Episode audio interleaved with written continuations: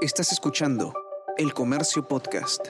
Hola, mi nombre es Bruno Ortiz y te doy la bienvenida a esta serie especial del diario El Comercio que lleva el nombre de Me Quedo en Casa. Se trata de un conjunto de podcasts utilitarios con los que buscamos ayudarte a resolver tus dudas más recurrentes relacionadas con este tiempo en el que debemos evitar, en la medida de lo posible, salir de nuestros hogares para frenar el avance del coronavirus.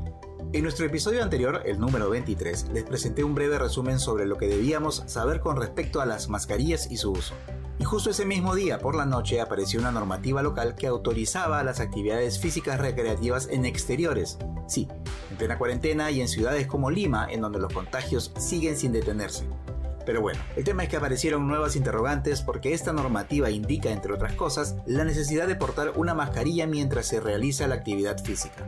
Esto por supuesto generó mucho revuelo. Por ejemplo, en las redes sociales no faltó quien alentaba a no hacer caso a las recomendaciones oficiales, atendiendo más bien a bulos y engaños que desde hace meses pululan en la web.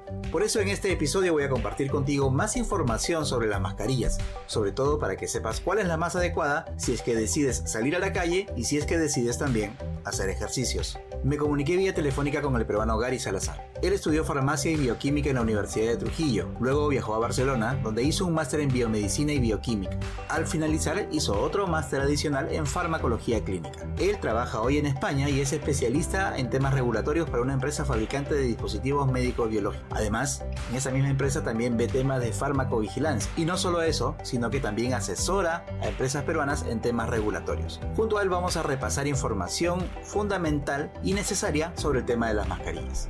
Pero primero debemos saber qué tipos de mascarillas existen. Seguramente habrás escuchado de las de tela, de las higiénicas, de las reusables, de las quirúrgicas, de los respiradores. Bueno, vamos a hablar de todas ellas. Para empezar, te cuento que las de tela son las que están en el nivel más básico de protección. Las más básicas son de tela, a ver, pero en el contexto en el que estamos viviendo, como en el caso de esta pandemia, las de tela ah, nos traería más perjuicios. ¿Y eso por qué? Porque las mascarillas de tela usualmente no tienen la cierta, el cierto micraje o el cierto tamaño entre punto y punto de cosida, filtrar al coronavirus, que es lo más importante que está pasando ahora, ¿no? Por eso es que en Europa y en Estados Unidos se han recomendado las, las KN95 porque una que son baratas, otra que son buenas y si en el caso de que estén certificadas como organismos como la Europa, la europea y la estadounidense, más recomendable de uso, ¿no? El, el Ministerio de Salud emitió una resolución ministerial el 29 de mayo es la 138-2020 de un MINSA. Esta es una resolución ministerial que aprueba, dice, aprueba las especificaciones técnicas para la confección de mascarillas faciales textiles de uso comunitario.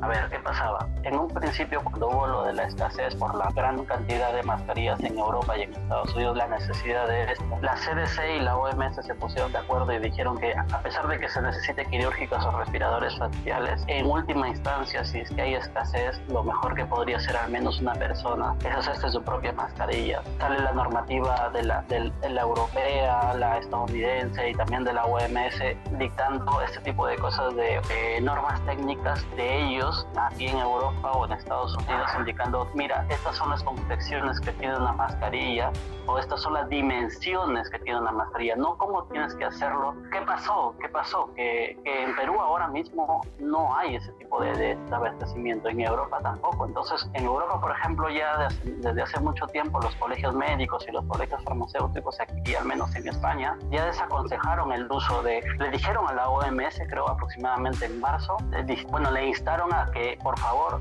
salga a hablar o decir que las mascarillas de tela ya no, no necesariamente eran necesarias para al menos salir a la calle porque eh, ese tipo de, este tipo de micraje de la tela no es suficiente para filtrar al coronavirus. Entonces al final hay algunas mascarillas y en el caso de las mascarillas que se están haciendo algodón, en, en algodón, que veo un montón, eh, al menos en Perú, con confecciones y todo lo demás, realmente la OMS lo está desaconsejando porque el algodón es un producto en el que es como si absorbiera humedad, que las microgotas se van a pegar muy fácilmente a la tela. Si las microgotas se, se adhieren a la tela, va a ser más perjudicial que preventivo.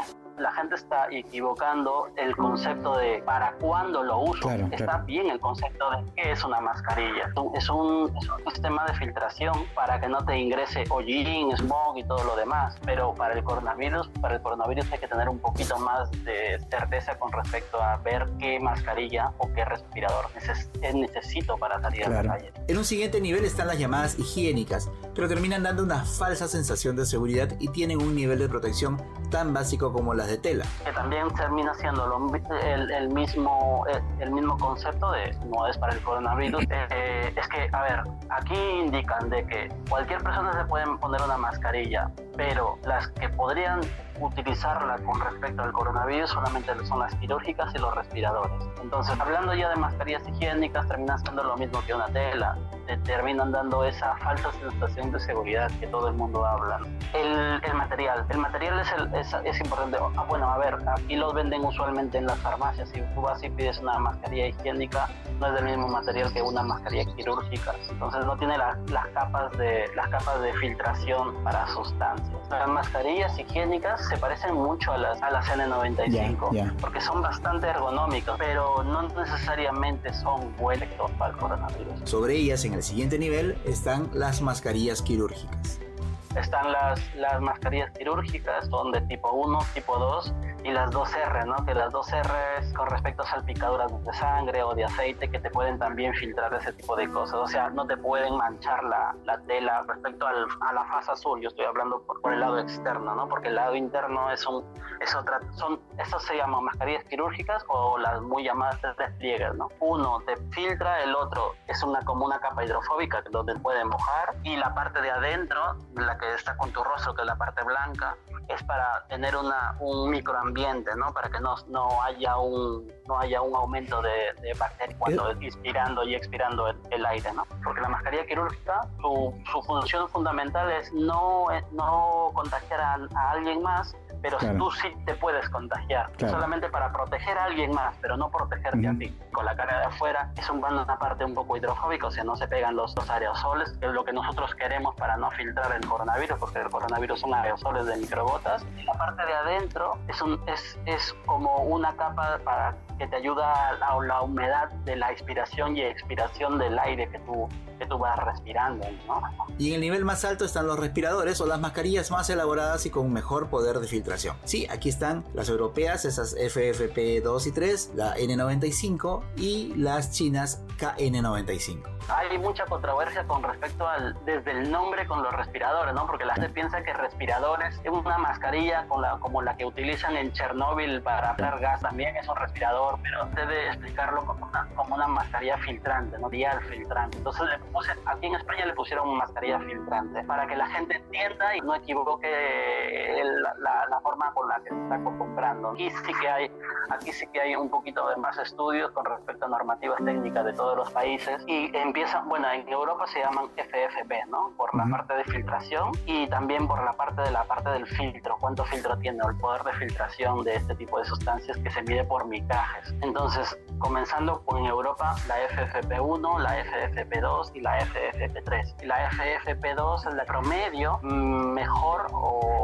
más recomendable con respecto al coronavirus. La FFP3 lo están separando para solamente darle al personal sanitario. En el caso de Estados Unidos creo que está, bueno, ahí hay un poquito más de variedad, pero yo recuerdo que hay, creo que es la N90, la N95 y la N99 o algo así, pero, pero la N95 es la más recomendable para uso hospitalario, ¿no? Y no la recomendaron para uso público, ¿no? Porque realmente los que necesitan en sí, en este momento, los cuales son las primera barrera de contagio son los médicos y la enfermera y todo el personal sanitario que está en un hospital expuesto a un montón de aerosoles de microgotas de coronavirus. Y ahí entra la KN95 de China, ¿no? Que tienen el problema de la certificación del fabricante.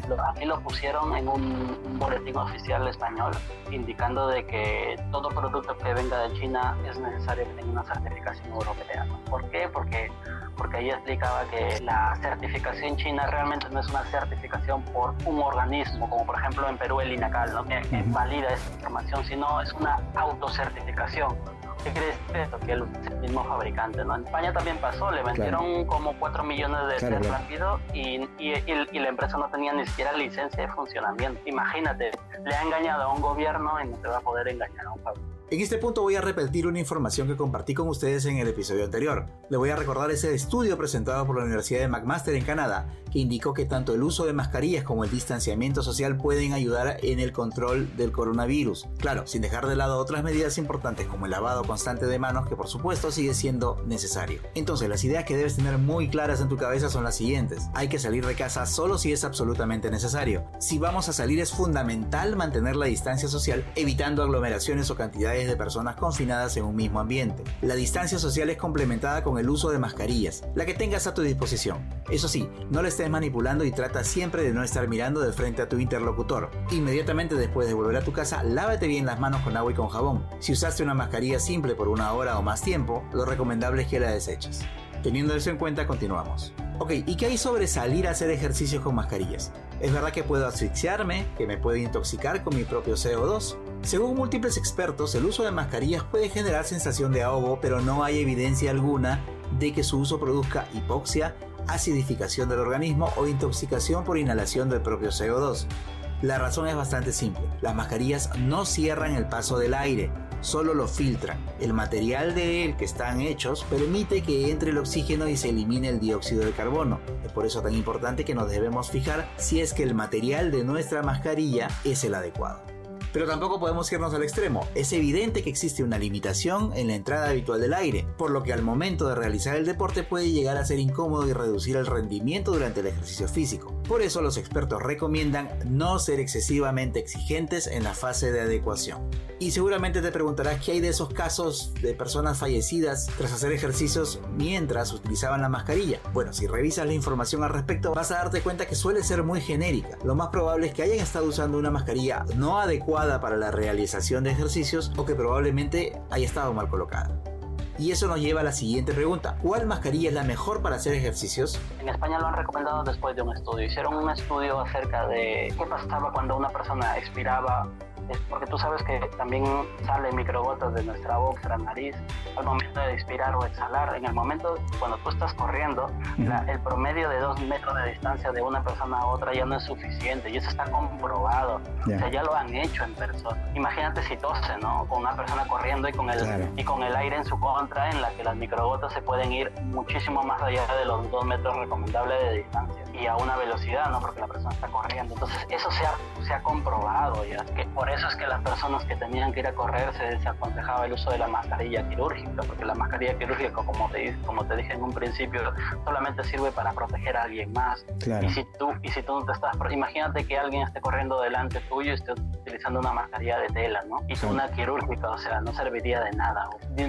Disminuir el, la distancia de propagación de las microgotas, pero las microgotas van a seguir saliendo. Tomando nota a partir de lo que nos cuenta Gary entonces, vamos descubriendo lo siguiente. Primero que una persona en actividad puede hacer que las microgotas que expulsa, obviamente por la boca y por las vías respiratorias, pueden superar los 2 metros de distancia. Si esta persona es asintomática, podría estar esparciendo el virus en áreas mayores, exponiendo a más personas. Por eso es importante que haya esta barrera, que esté la mascarilla. Segundo, como ya explicó Gary Salazar, las mascarillas quirúrgicas sirven para que quien las usa no contagie a los demás, pero no evita que pueda contagiarse. Entonces, estas mascarillas quirúrgicas tampoco serían las adecuadas para hacer actividad física, y mucho menos las de tela, porque al utilizar materiales que se pueden humedecer con más facilidad todavía, como puede ser el algodón, podrían convertirse en ambientes adecuados para transportar los virus. La alternativa entonces son los respiradores o estas mascarillas un poco más finas. Lo más recomendable si es necesario salir a la calle, tendría que ser por el contexto de Perú, pues hay, hay una KN95 que es de China. Te dije en un momento,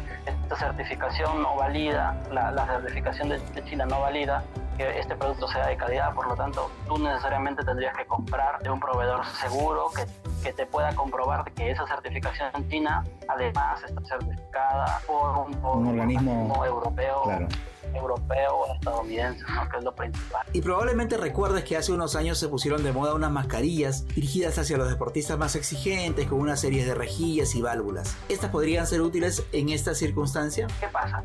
Cuando tú inspiras el aire, la válvula es el poder de filtración filtra, filtra el coronavirus, sí, porque algunas pueden ser hasta FFP2 o una KN95 que tienen el poder de filtración para el coronavirus. A lo de estas mascarillas es que al momento de tu exhalar todo el aire, si estás infectado, el filtro no filtra como cuando, cuando filtra al momento de entrar, no filtra al momento de salir, porque la válvula se abre para poder salir del aire. Por eso es que te da esa sensación de, esa sensación de tener un ambiente dentro muy fresco, porque se filtra mucho al entrar, pero no se filtra nada al salir. Sí, es una válvula solamente para entrar y al salir.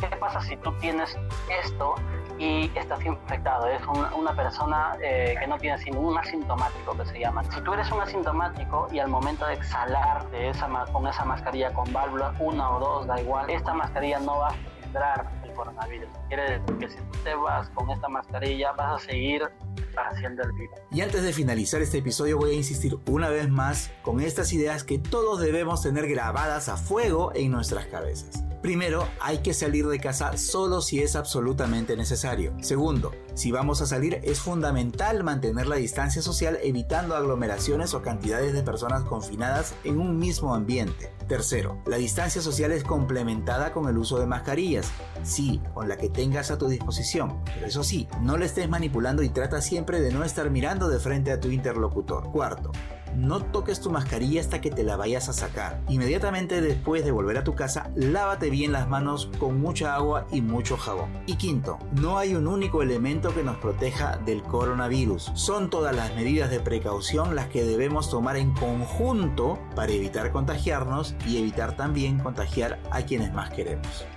Hasta aquí hemos llegado con el episodio 24 de la serie Me Quedo en Casa un conjunto de podcasts producidos por el comercio para atender las dudas más recurrentes relacionadas con este tiempo en el que debemos evitar salir de nuestros hogares para así ayudar a frenar el avance del coronavirus. Mi nombre es Bruno Ortiz y nos escuchamos pronto. Esto fue Me Quedo en Casa